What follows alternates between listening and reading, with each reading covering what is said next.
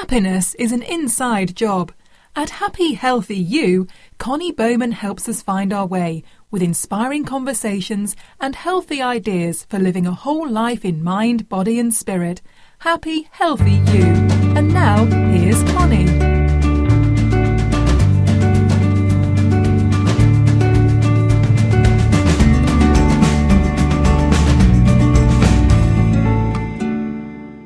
Everybody, welcome to Happy Healthy You, the podcast. I'm Connie, and I'm so happy that you're here. Thank you so much for listening.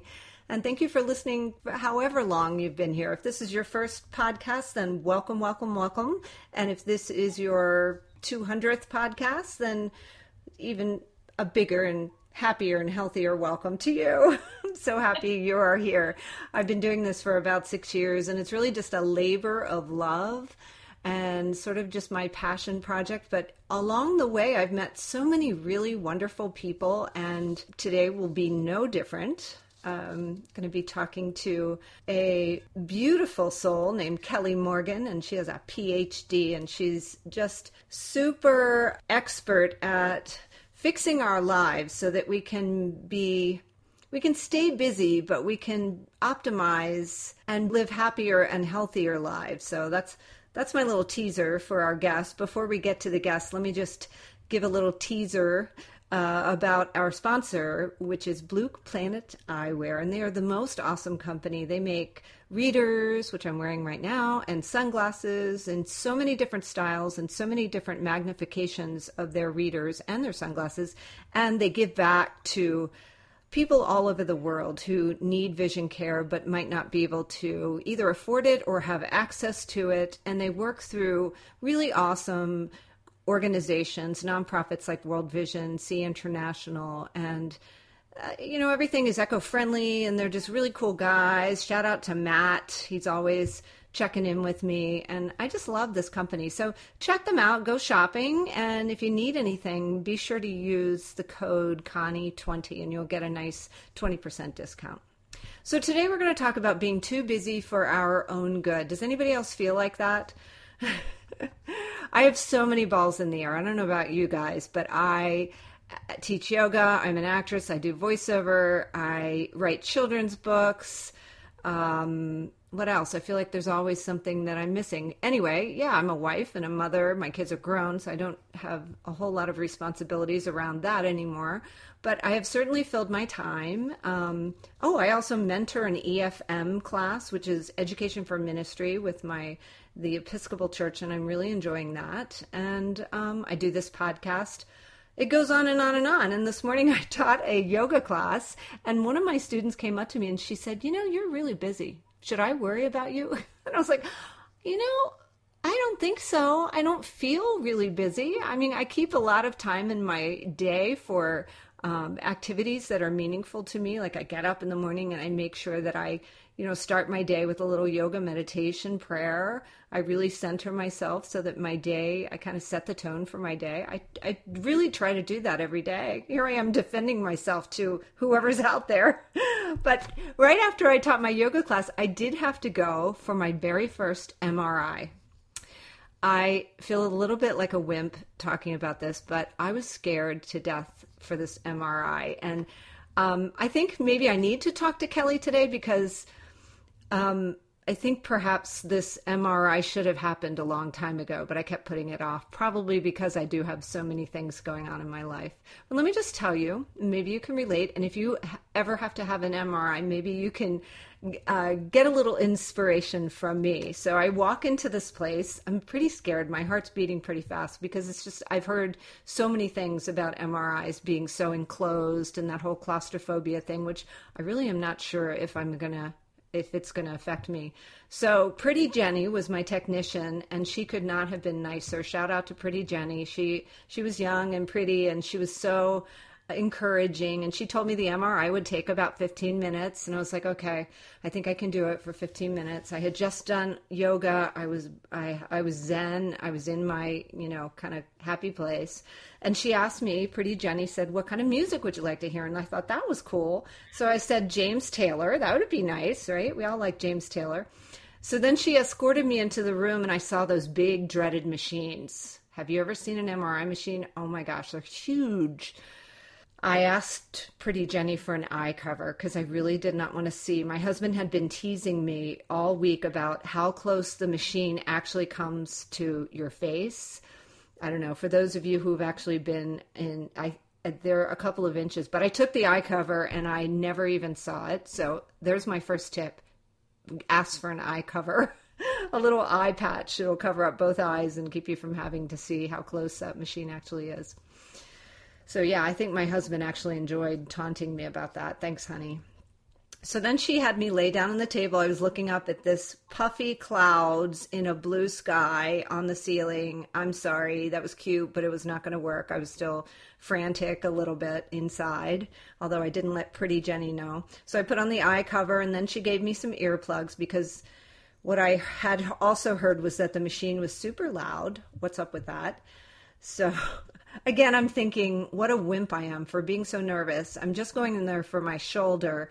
And so many people have had to have M R Is for many more important, you know, things. But anyway, um, so the earphones go on. They're supposed to drown out the noise of the machine, which, by the way, did not work.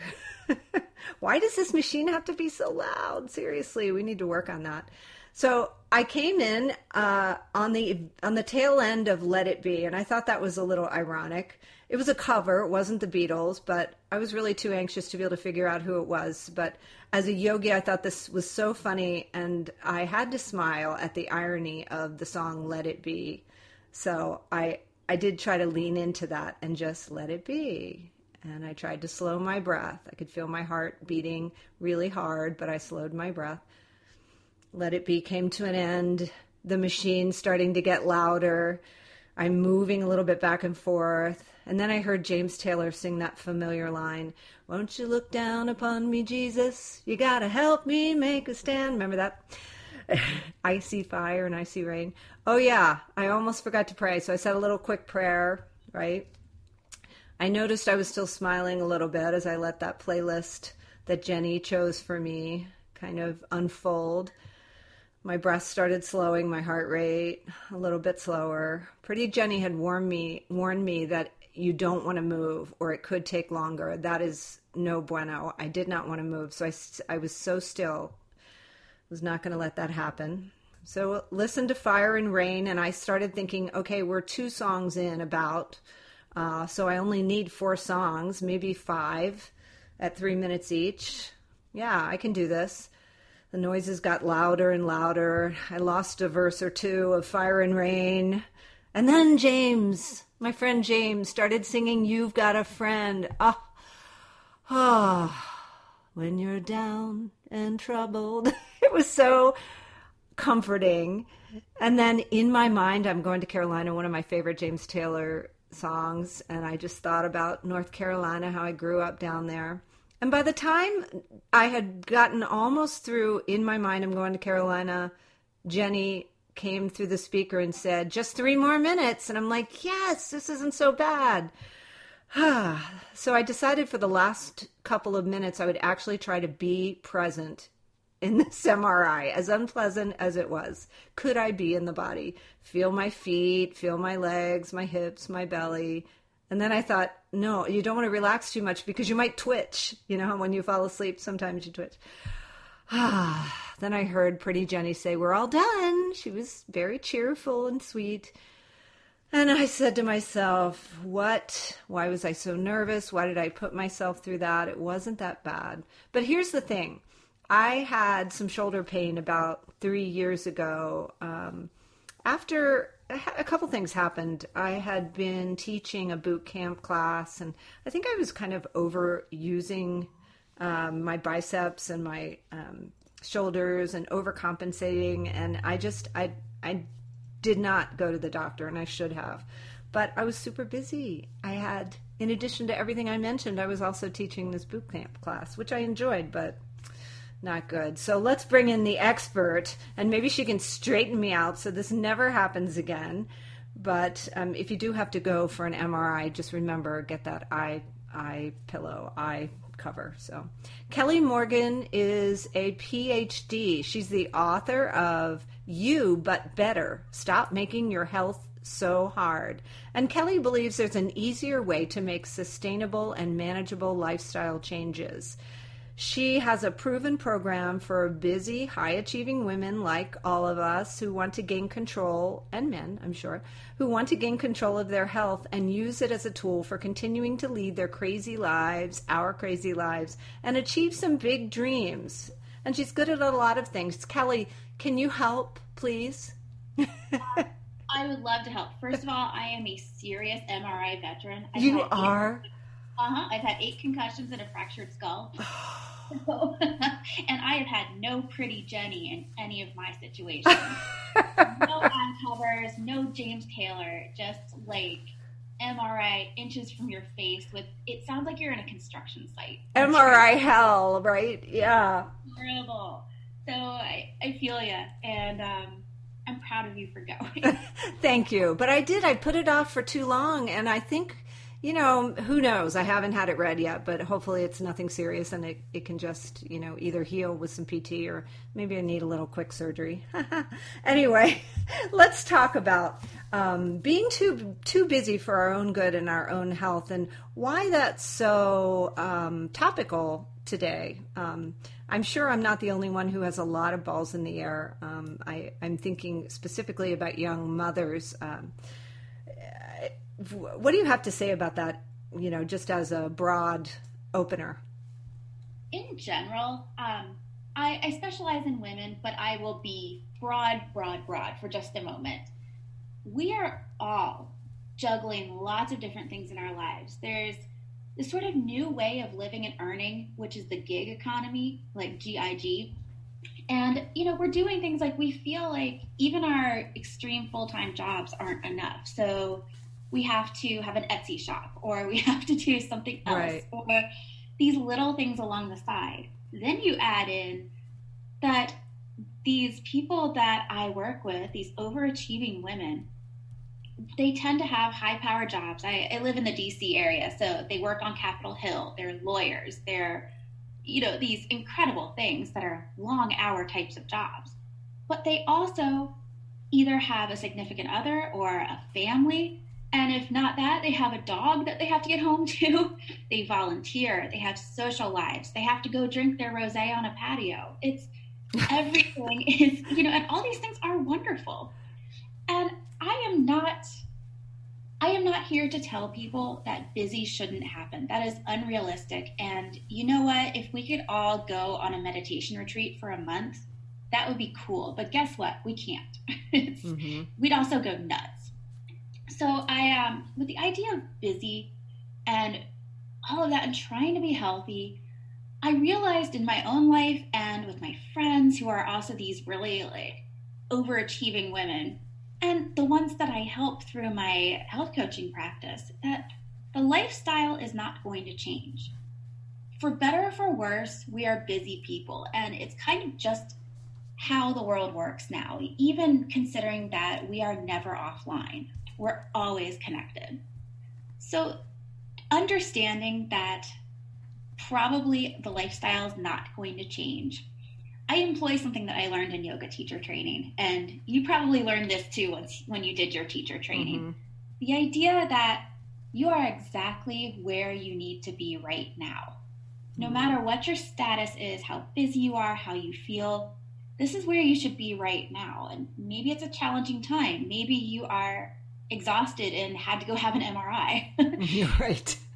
Maybe you're at that point where things have slowed down. But wherever you are, you're exactly where you need to be. And first make peace with that, with your mindset. Mm-hmm. And that's when we can start making little tweaks. You don't need to overhaul your lifestyle. You don't need to become someone else. It's you are already who you should be, where you should be. That's a, that's a level of acceptance that um, if we can actually get there and rest with that um, in our bodies and really sit with it, that can change everything. It really can.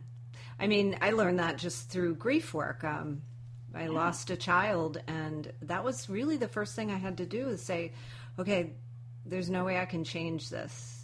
This grief is here now, how do I be with it? How do I learn to accept? And, uh, you know, and it took me a while, but yeah, that level of acceptance that we are right where we need to be. That actually makes me exhale just when you said that. Exactly. And, you know, I find it much more helpful than, especially when you're going through a hard time, like grief or high stress situations, I find it more helpful to think about, this is where I'm supposed to be right now. Other than, you know, when, when someone says to you, oh, that's just, you know, it's what's meant to be. And, you know, things happen along the journey and all that stuff. Where you're like, oh, shut up. It's mm-hmm. the things that, you know, hearing that stuff doesn't help. But how you said, you know, it just kind of makes you exhale to be like, all right, this is where I'm supposed to be. And things aren't all sunshine and rainbows all the time. Mm-hmm. A lot of times they are with, you know, unicorns galloping through, but sometimes they're not. And that's okay. Yeah. Sometimes you don't feel how you want to. You don't look how you want to. You aren't where you had hoped to be in life. But you can't do anything about that. So let's take control of what we can do things about. Yeah. And even sitting in that M R I, I did find that pretty Jenny, she was a little consoling to me. I was like, oh, she's so nice. She's going to be my girlfriend through this. And, you know, she really did help me. And I tried to find something to be grateful for in that moment. And it kind of helped a little bit.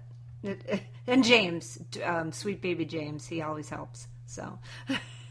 All right, so let's talk about you a little bit before we go any deeper with this. You've been there, right? You've you've been uh, through some stuff. I was on your website, and you share share quite a bit. So you have, in addition to your uh, many degrees and trainings, you've you've been there personally, right? You want to talk about that a little bit?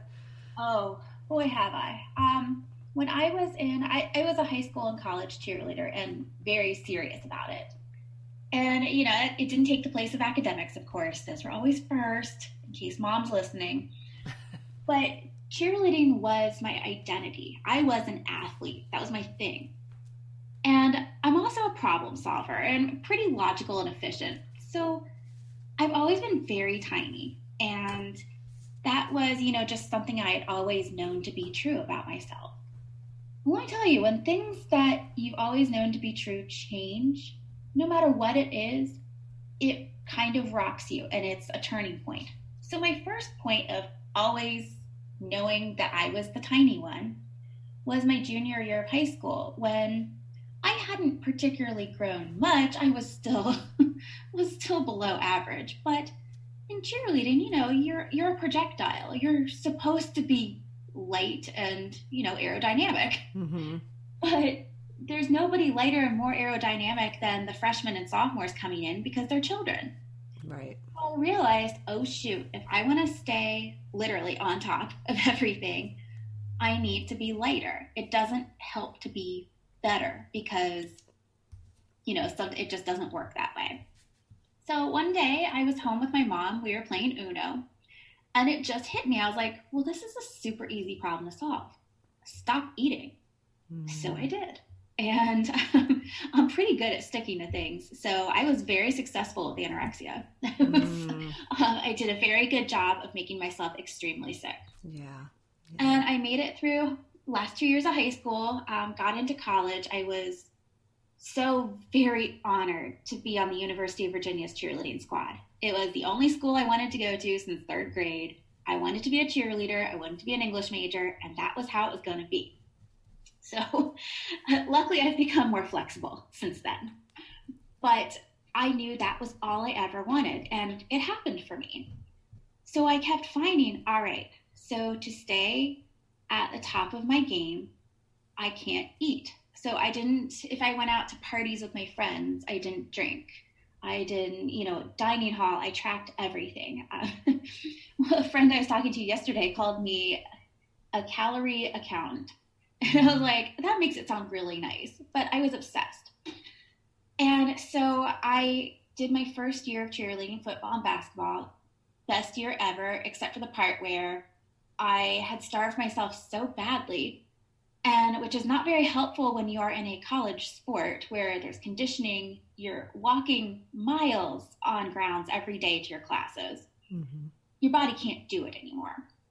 So my body started to break down around the time that we were having tryouts for the following year for cheerleading. And I knew I was in trouble. I finally realized this is not sustainable. And I mean, shoot, I made it almost four years of doing it. So kind of surprised it was sustainable for that long. So my parents, I'm very close to them. They came down to school. They, U V A is in Central Virginia, and they're about, that's about two hours from where we lived. So my parents came down and we stayed in a hotel room together. They nursed me through tryouts with Pedialyte and was forcing me to eat something and said, the only reason we're doing this is because we know that you can't take any more change right now. However, whether you make it or not, you're not coming back to school unless you go to therapy and you figure this out over the summer. Yeah. So I was like, well, shoot. So I went to tryouts, miraculously had a flawless tryout. However, my best friend had called the coach and she told her everything. Wow. And because of my illness, because of the liability I'd be, I did not make the squad again. I was devastated. This was another turning point where everything I knew to be true changed. Mm. So I got help. Um, it took a long time. That mindset doesn't go away. Even if your behavior changes, you still have that brain. So every day is a challenge for me. I, I make everything way too hard when it comes to my health, which is why I am on a mission for women not to do that. Yes. I try to cut it off before it happens. So I've been recovered for fifteen years now, but fast forward a lot to the next point with my health where everything I knew to be true broke down. So doing my PhD, my last semester, I was given a grant through the university to stay home and not work in any way, which I'd been doing through my program, and just finish my dissertation.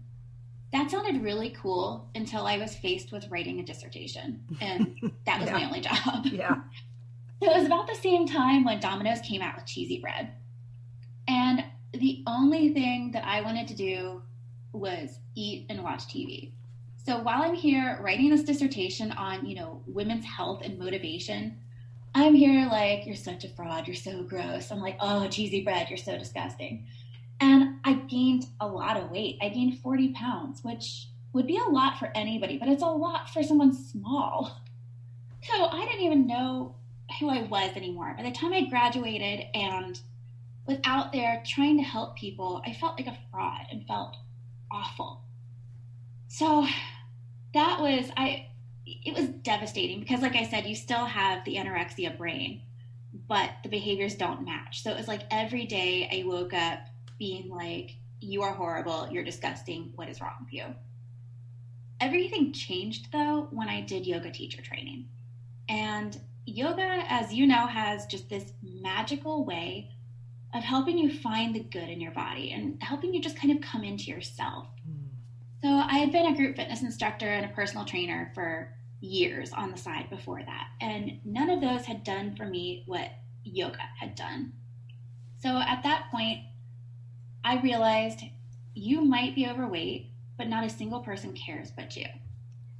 Handle it and stop beating yourself up, which was a daily fake it till you make it, stop beating yourself up type of thing. And using my program that I use for other people and for my students that I teach at a university professor. So I use it on students, I use it on clients, and I used it on myself. So this program helped me finally get back to who I knew myself to be. And I didn't feel like a fraud anymore. And that was when I went full time. This took, this took years. Right. It was when I then went full time with my business, and now I only health coach, and I am a part-time professor and adjunct now. Mm. So that's so awesome, Kelly. I, yeah. I so appreciate that you just shared that story for a couple of reasons. One, I think we don't share our stories enough, especially in areas like where we both live near D C, and people are so driven, and women are so competitive, and women and men, everybody's so competitive and driven and Um, like you said, going one hundred miles an hour. And so to share your story and to be so honest, it just frees everybody else who's, because everybody's going through something, right? Um, and then also just the idea that you, what you have been through, and your acknowledgement that this human being, being a human, takes requires a lot of patience, and and it has been a real journey for you, and you acknowledge that. I mean, that story sounded like it happened over the course of a couple of years, but like you said, it was fifteen years, and you know, going through everything, and and and yet you you want to give back. Like, you reach this point where you're like, yeah, I can share this information and really help somebody. Because originally, what were you, an English major at school? You were not. Yeah, major. I a, yeah. I've taken a wild ride through education. I yeah. really like school. So yeah. English major, got a master's in English, got my PhD in health communication, and then this past December I finished up an M B A, and I'm officially finished. Cool, cool. Well, for now, right? So, what do you teach at the college level? What do you teach? So I'm at George Mason University, which is the largest public university in Virginia, mm-hmm. and it's it has been the most wonderful thing. It's I've been doing this since twenty eleven, and I teach in the health and sport management department. So I teach health promotion, health communication, and sport man- or sport communication. Cool. Very cool. Yeah, it's very cool. You've had quite a career. So now you're you're applying a lot of what you've learned from this broad area of knowledge.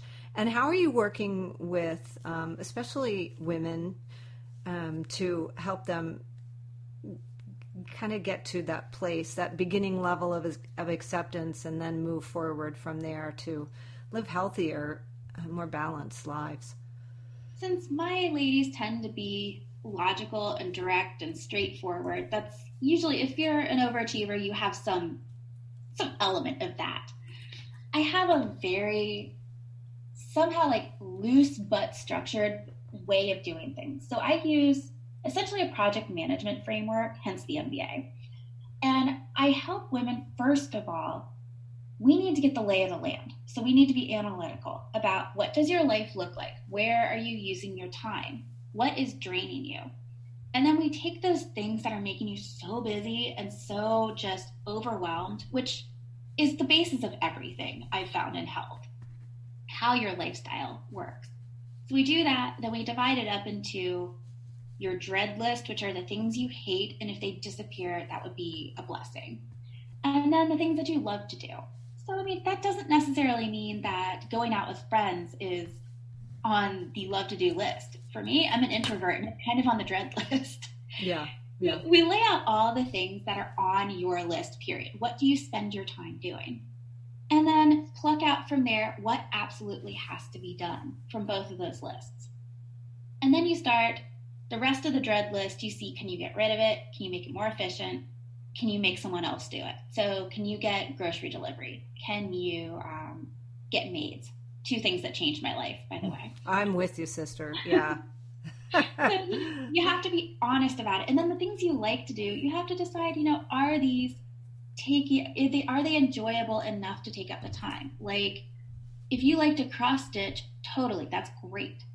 Or if you like to plan things out, but it's taking up so much of your time and the reward doesn't really match all the work, then we need to talk about it. So it's an odd place to start as a health coach, but I find that once we can understand that lifestyle, that sort of underlying what's going on, where are we going to fit in changes, that's the first step. And then with that, we start to do what a lot of my ladies who are not also yogis start to uh, say, hmm, Kelly, I have them visualize. I have them start to visualize, just openly thinking about what, what was the last time they felt great. And the answer is really different for a lot of people.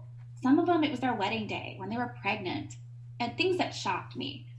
Others, you know, it's the stuff that I would pick, you know, like twenty-three years old. Mm-hmm. So I have them get back in the mind of themselves at that point where they last felt incredible, just all around incredible, and get have them sort of re re-meet that woman. And then I do a visualization where they go and meet their future selves five years from now, three years, whatever it is, that's enough of a difference. And, you know, the ideal version of themselves, and then spend some time kind of in this visualization talking to future self and figuring out what got you there. What does their house look like? What do they look like? What are they wearing? And the visualization, though it's kind of woo-woo for my people, it gives that data. that is really hard to get otherwise. Mm-hmm. So once we have all this information about your current lifestyle, what, when did you last feel good? What do you wish would happen? We start to fill in the gaps of how to get there and start to create a plan. So I help them create that plan for how to get there. And it's very individualized. Even though the system's the same for everybody, it looks different for every single person. And then because there's so much busyness and this type of person tends to overanalyze, I give them only what they need to know about fitness, nutrition, maintaining their energy, stress management, those four things. And then they're off to the races, experimenting, working towards goals, adjusting.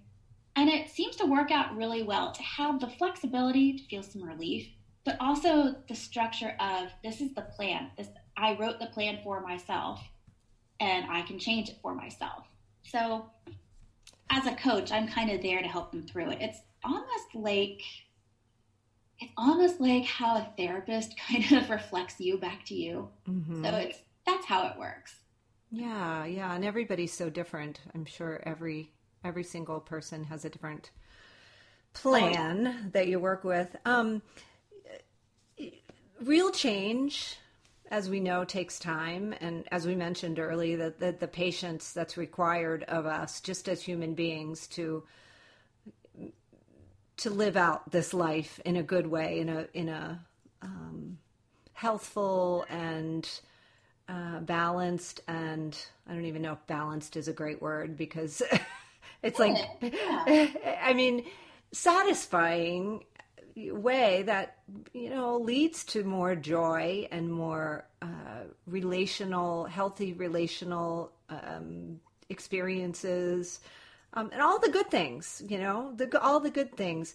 How long does it generally take to start seeing, you know, where you have that? I, I've had this several times of like, oh, yeah, I've been doing this. Like I, I went, I decided I wanted to be more vegetarian. I do eat some fish and some eggs, but I, several years ago, I changed uh, my diet. And um, I had a real aha moment, a real epiphany one day when I was like, you know, I really feel good.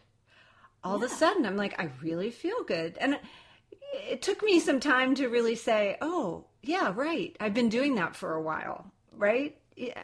I mean, how long does it take for us to really, and what's realistic for us? Like, we really have to be tenacious if we want to create some changes, right? Well, for what you're talking about with the dietary part, I find it takes one to two weeks with the dietary thing. And I'm not talking weight mm-hmm. loss here. I'm talking about Feeling, feeling better. yeah, yeah, yeah, yeah. Your energy, like your skin starts to look better. Mm-hmm. You just feel it's just enough that you're like, huh, I do feel better. Just enough to notice it, because we also, for some reason, don't give our give ourselves much credit. We forget all the hard work we've done, and then we minimize it. Mm-hmm. So mm-hmm. you just automatically minimize what you've done, and you're like, oh yeah, I do feel better. Yeah. Oh, and that's why it's nice to have a companion or a coach to kind of remind you that, yeah, you've been doing this. You've been doing the work, right? Exactly. I mean, for physical stuff, um, I would say there's a really rough period. If you've been sedentary, there's a really rough period for about three weeks when you start working out again. But, you know, though you're sore, though you're tired, you feel kind of a spark after about three weeks where you're like, this isn't bad. I kind of like it. And then you start to say, okay, I feel really good. Okay, yeah, all right. So about three weeks is the point that I find for starting a fitness program kind of from zero. And those who, most of my people are already active, so they don't really notice that. It's just being more intentional mm-hmm. about being active. Mm-hmm. The mental part, though, here's what stinks. It takes longer than the physical part to really kick in. Right. Like you don't, like I said, you're always discounting what you've done. So you don't realize things. You're not looking for it. You've immediately forgotten all the hard work. It's, I haven't had children, but I've heard that there's something that happens to women where you have a baby, it hurts, it's painful, it's long, it's arduous. But not much longer later, you've like totally forgotten this and you want to have another baby. Yeah, it's so true. It's so true because the joy is just so intense. But it is, it's like the highest of the highs and the lowest of the lows, especially my, uh, one of my, my cousin's daughter, shout out to Sarah. She's like forty forty-one weeks almost, and she's really getting ready to pop. So I know she's been posting on Facebook. She's like, so ready. This bun is ready to come out of the oven. Oh, so hopefully it'll be any day. But um, yeah, it's those those last days and some of the other uh, things that are so hard, the lack of sleep. But you sure forget about it. You sure forget yeah, about it. It's something that's just in our brains. I yeah. think there's just something wired for the childbirth that we tend to do after yeah. any type of hard work or accomplishment, especially those who accomplish a lot. Where you're, or you're even just like, what's worse is if I did it, anybody can do it. That type of mentality where we forget how special we are too. So we discount everything, the hard work we've done, how special we might be. And with that, we tend to forget about accomplishments in that same way that we forget about how much work it was to be pregnant and have to go into labor. Mm-hmm. Mm. So there's just something in our brains where we need to keep being reminded. So that's why I have people track. Um, I, I don't make them track to the point that I did where I was the crazy calorie accountant, but track at least feelings or whatever preferred measurement. I mean, weight is a measurement, but I find that using a measuring tape on certain parts of your body is helpful because you can actually see that difference, that um, the measurements go down, you change clothing size. And a lot of times what I work with women on doesn't, it's not weight loss necessarily. Weight loss is often a result, but most women tend to come to me because they don't feel energetic anymore. And I thought that was interesting because obviously, I mean, with my brain, I'm always like weight loss. Mm-hmm. But most of these women are saying, I'm tired or I just don't feel well. So often weight loss is just another one of those factors that comes with this program. It's, you know, if you're going to eat better, you're going to move more and you're going to stress less. Well, shoot, you're probably going to lose a little weight if you were carrying any. So we're finding that really, most of the women that I'm working with, that desire is actually connected to energy. So you mentioned that you can start feeling better fast, and that can give you a little bit of incentive to keep going mm-hmm. and just a little bit of juice. But really, that's the the downslide can be slow and insidious. Like when you were talking about the cheesy bread. I could so relate. I mean, how many of us have had a big project and we've, you know, chosen to, uh, you know, eat. For me, it was peanut M and M's when I was in college. Ah, I love those peanut M and M's. And you sit there typing a paper or whatever. We used to type on a typewriter, and the peanut M and M's would go down pretty fast. And before you know it, you've eaten a whole bag or whatever. Um, but that slow downslide, it it's slower and more insidious and less easy to realize that you're getting into this. So you mentioned earlier that you you like to be the one to cut it off at the pass, or you didn't use those words, but that, that's what I heard. Um, so how do we do that? How do we sort of, uh, you know, snap ourselves out of it when we start to have that downslide? Because because life goes in cycles. We know it, you know. Yeah. And you know what? I, I want to be really clear here. There's nothing wrong with cheesy bread, peanut M and M's. I know. I know. Nothing wrong. It's I mean, pretty fantastic, actually. Right. They're wonderful. I, you know, junk food is fun. And you don't need to live this lifestyle that is overall healthy. There's plenty of room for that stuff. So the perfectionism and cutting all that stuff out is not helpful because the downsides, yes, you can cut them off by stopping junk food or, you know, getting up and moving. But, you know, zero to sixty is a preferred way for a lot of us who mm-hmm. who achieve a lot. Mm-hmm. But it's not the best. You need to leave room in your life for the fun stuff, for the day where you don't get out of bed because you're flopped watching Netflix and eating M and M's. So anyway, that said, that's not what you asked me. Yeah, cutting it off at the past. Cutting it off at the past, like getting it getting yeah. it before before it gets to. I I kind of am a fan of that actually. Like oh, me being too. Yeah. So being aware of what you do. Mm-hmm. And this is something that we find when we're busy, we multitask. You if you're eating in the car or, you know, not to knock that, but if you're eating in the car or you are wolfing something down or you're just trying to survive day to day. Be aware of what you're doing. Even if you are aware and you're just like, I am eating cheesy bread for a dinner. Okay, fine. But be aware of what you're putting in your mouth, what your activity levels, how you feel. And just that awareness is first. And, you know, I I always recommend mindful eating practices where you slow down, you pay attention to what you're eating, you do it undistracted. Eventually, you don't have to be that regimented with it, but sometimes just getting that practice of actually sitting there and eating with no distractions or relaxing without multitasking. Like, you can actually just sit down on your deck or your patio and just enjoy something for ten minutes. Just sit out there and just enjoy. So slowing down is one way that I find to just like halt what's going on. Another thing that I suggest, especially if you're starting to feel guilt or negative feelings or stuff that we call cognitive error, where you are circumventing your own logic here. So here's an example that I use all the time with this. When I was overweight and I was trying to fix it, I was at the gym and I was working out in front of a mirror, and I spent the whole time, instead of just doing my workout and listening to the music and doing my thing, I spent the whole time looking at myself being like, you are so disgusting. Oh, God, how did you let yourself get to this point? And then I was like, what if you heard someone else saying that? What if this lady next to you were saying that out loud about herself? You'd be horrified. So that was one of those points where I cut off the sort of downslide into negativity right there and said, okay, first of all, is this true? That's the first thing you do with cognitive behavior therapy, C B T. And it's a methodology that's used in a lot of behavior change. So when you're trying to change how you live your life. So what you do is you're just like, all right, is this true? Objectively, is this true? And you know what? Yeah, I was a little gross. Okay. Is this helpful?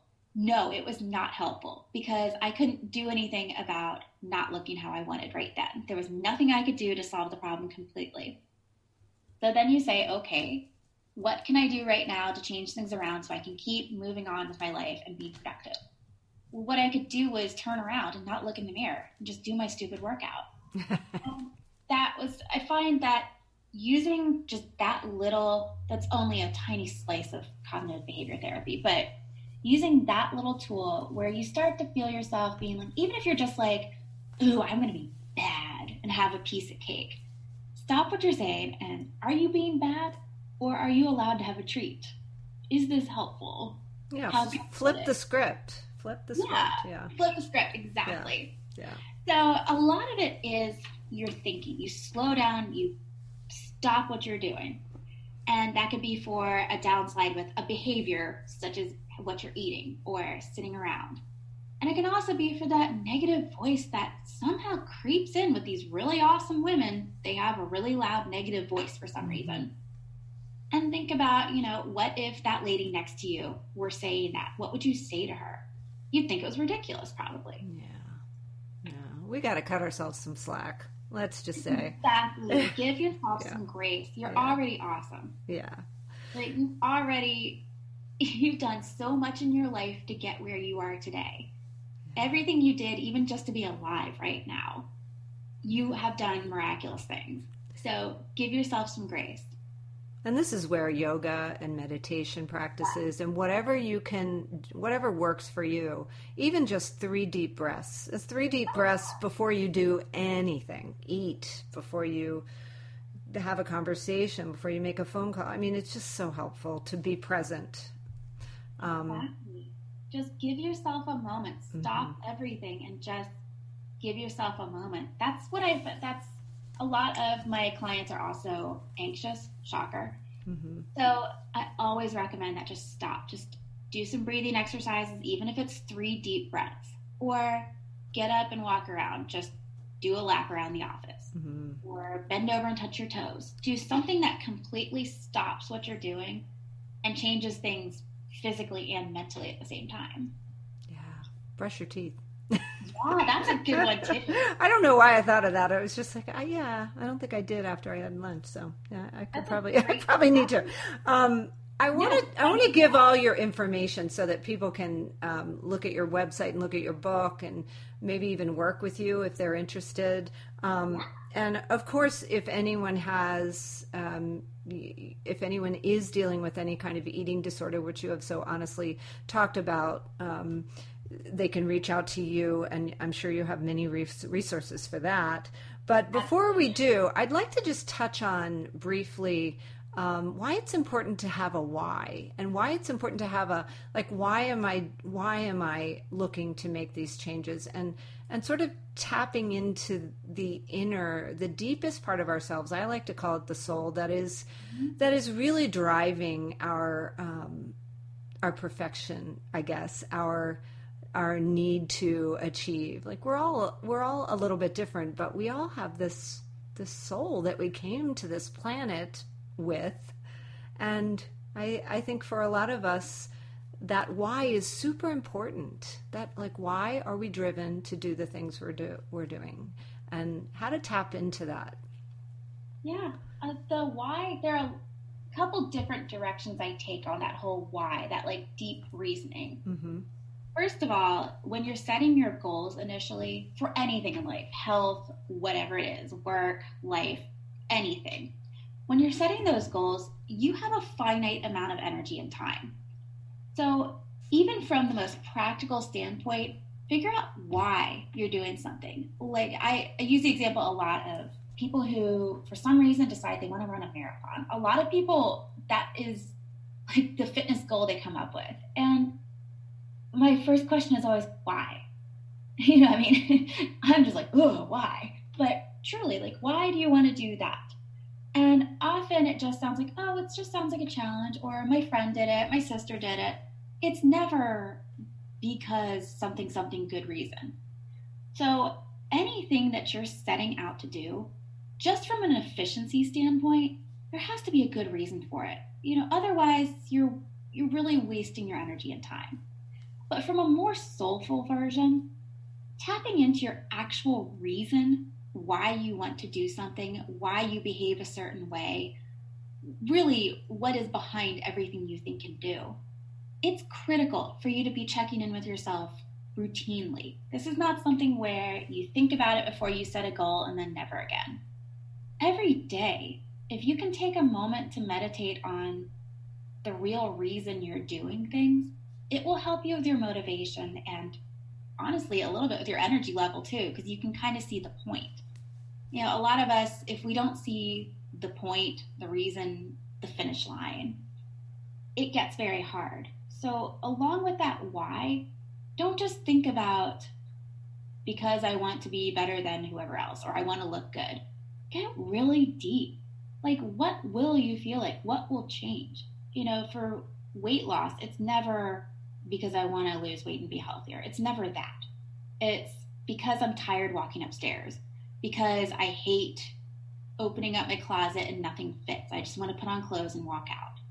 There's always a reason. And if it seems even a little bit vain to you, don't worry about it. Your reasoning is unique and it's special and it's completely legitimate and fair for you to have. Mm-hmm. So do the efficiency check and do that more soulful check, because you're not going to be aligned with your goals and your motivation and how you want to spend your life if you don't connect to why you want to do things and why you're doing things, period. I love that. I love that question. I have recently decided, I haven't shared this on the podcast, and maybe the reason my podcast takes a little hiatus, but I am I'm going to go through the discernment process to possibly um, go through uh, ordination. And my why is because I have a lot of love to give, and I'm at an age where my children are, are grown, and I have um, the time for it, and I have a real heart for um, for God. Yeah. And I I'm call I feel that there may be I have I've had some discussions with some of my um, Uh, mentors, and w- we've agreed that there's a possibility that I'm maybe having that call. And so this fall, that's what I'm going to do. And um, that's a really big why, and it scares yeah. me. And I'm I've made a decision. I'm not going to get attached to any um, um, final outcome. I'm just going to go through it and see, because I think I'm I'm kind of in love with the mysteriousness of the uh, the whole pr- process. Yeah. So um, yeah, I'm really I'm I'm a little bit excited about that. But I, I had to really do some soul searching and really um, go deep to uncover that. And I kind of think I've that's another thing I've procrastinated about, because I it's been happening for a while. So. People were asking me to do their weddings, and had a couple, I've done a couple funerals, and now I'm like, well, I don't know. Anyway, so you know, we'll see. When you say procrastination, I, people I, seem to see procrastination as a bad thing. I think it's just a sign that you need to be really clear on things. Mm, and thank you. A little bit of time. And you know what? I think it's wonderful. I, And what better why than, well, it's God calling you. Yeah, yeah. Well, oh, okay. I mean, that's what I want. I just want to be in that place as much as I can, where I am hearing, hearing in quotes, I'm saying that in yeah. quotes, where I, where my highest good is, and how I can help, and how I can be of service, and, you know, all those good things. So um, I like, I just want to go back to what you said in the beginning, which we are, and I am, I'll I'll make it personal, exactly where I need to be. So I'll just, even that M R I today was perfect. So thank you, Kelly. You straightened me out just in this forty minute conversation. So, oh, no, good. So if somebody wants to get in touch with you, read your book, check out your uh, website, how can they find you? Well, I am all over the place. So we'll start with my website is Tsirona dot com, and that's T S I R O N A. What does that and, stand for, so we can well, remember that? It, it's the Celtic goddess of health. Of course. Yeah, you know, why not? I can't take credit for that name. I didn't come up with it. That's great. Yeah, I love it. And then he added a T for jazziness. Very nice. I love it. Okay, so go ahead. What else? So I'm also on social media all over the place. So I'm on Instagram at Tsirona Health. Remember, Sirona's with a T. And Facebook, you can search for me under Tsirona Health Coaching. And you can also find me, my personal accounts, on LinkedIn and on Facebook under Kelly Vandersluis with a V Morgan. And I'm happy to connect with anybody any way you want to. Amazing. And my book you can find on my website. There's a place where you can check that out too. So do look at that. It's my whole program I talked about here. And if you're at George Mason University, you can take your class, right? Please take my class. That's cool. That's very cool. Well, thank you so much, Professor. I'm so glad to talk to you. And um, yeah, I hope we can meet. I was uh, we have a mutual friend, Jacqueline, and she was saying we should go to lunch. So so hopefully she's the most delightful person. Try to. I know, isn't she so sweet? I was with her yesterday. So anyway, have a wonderful day. Thank you so much for sharing all this good information, and hopefully inspiring um, someone to make some changes so they can live happier and healthier. Because that's why we're that's one of our whys. Right? Sure is. So awesome. Thanks, Kelly. Yeah. In my mind, I'm gone to Carolina. Can't you see the sunshine? Can't you just feel the moonshine? Ain't it just like a friend of mine to hit me from behind? Yes, I'm gone to Carolina. Karen, she's a silver sun. You best walk her away and watch it shining. Watch her watch the morning come. A silver tear appearing now. I'm crying, ain't I? I'm gone to Carolina in my mind. There ain't no doubt in no one's mind that love's the fire. Thing around, whisper something soft and kind. And hey, babe, the sky's on fire. I'm dying, ain't I? I'm gone to Carolina in my mind. In my mind, I'm gone to Carolina. Can't you see the sunshine? Can't you just feel the moonshine? Ain't it just like a friend of mine to hit me from behind? Yes, I'm gone to Carolina in my mind. The dark and silent late last night, I think I might have heard the highway calling. Geese in flight and dogs that bite. The signs that might be omens say I'm going, I'm going, I'm gone to Carolina in my mind. With a holy host of others standing around me, still I'm on the dark side of. It seems like it goes on like this forever.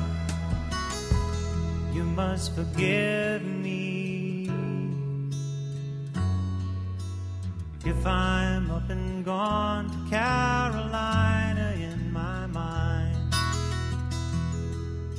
But in my mind, I'm gone to Carolina. Can't you see the sunshine? Can't you just feel the moonshine? Ain't it just like a friend of mine to hit me from behind? Yes, I'm gone to California.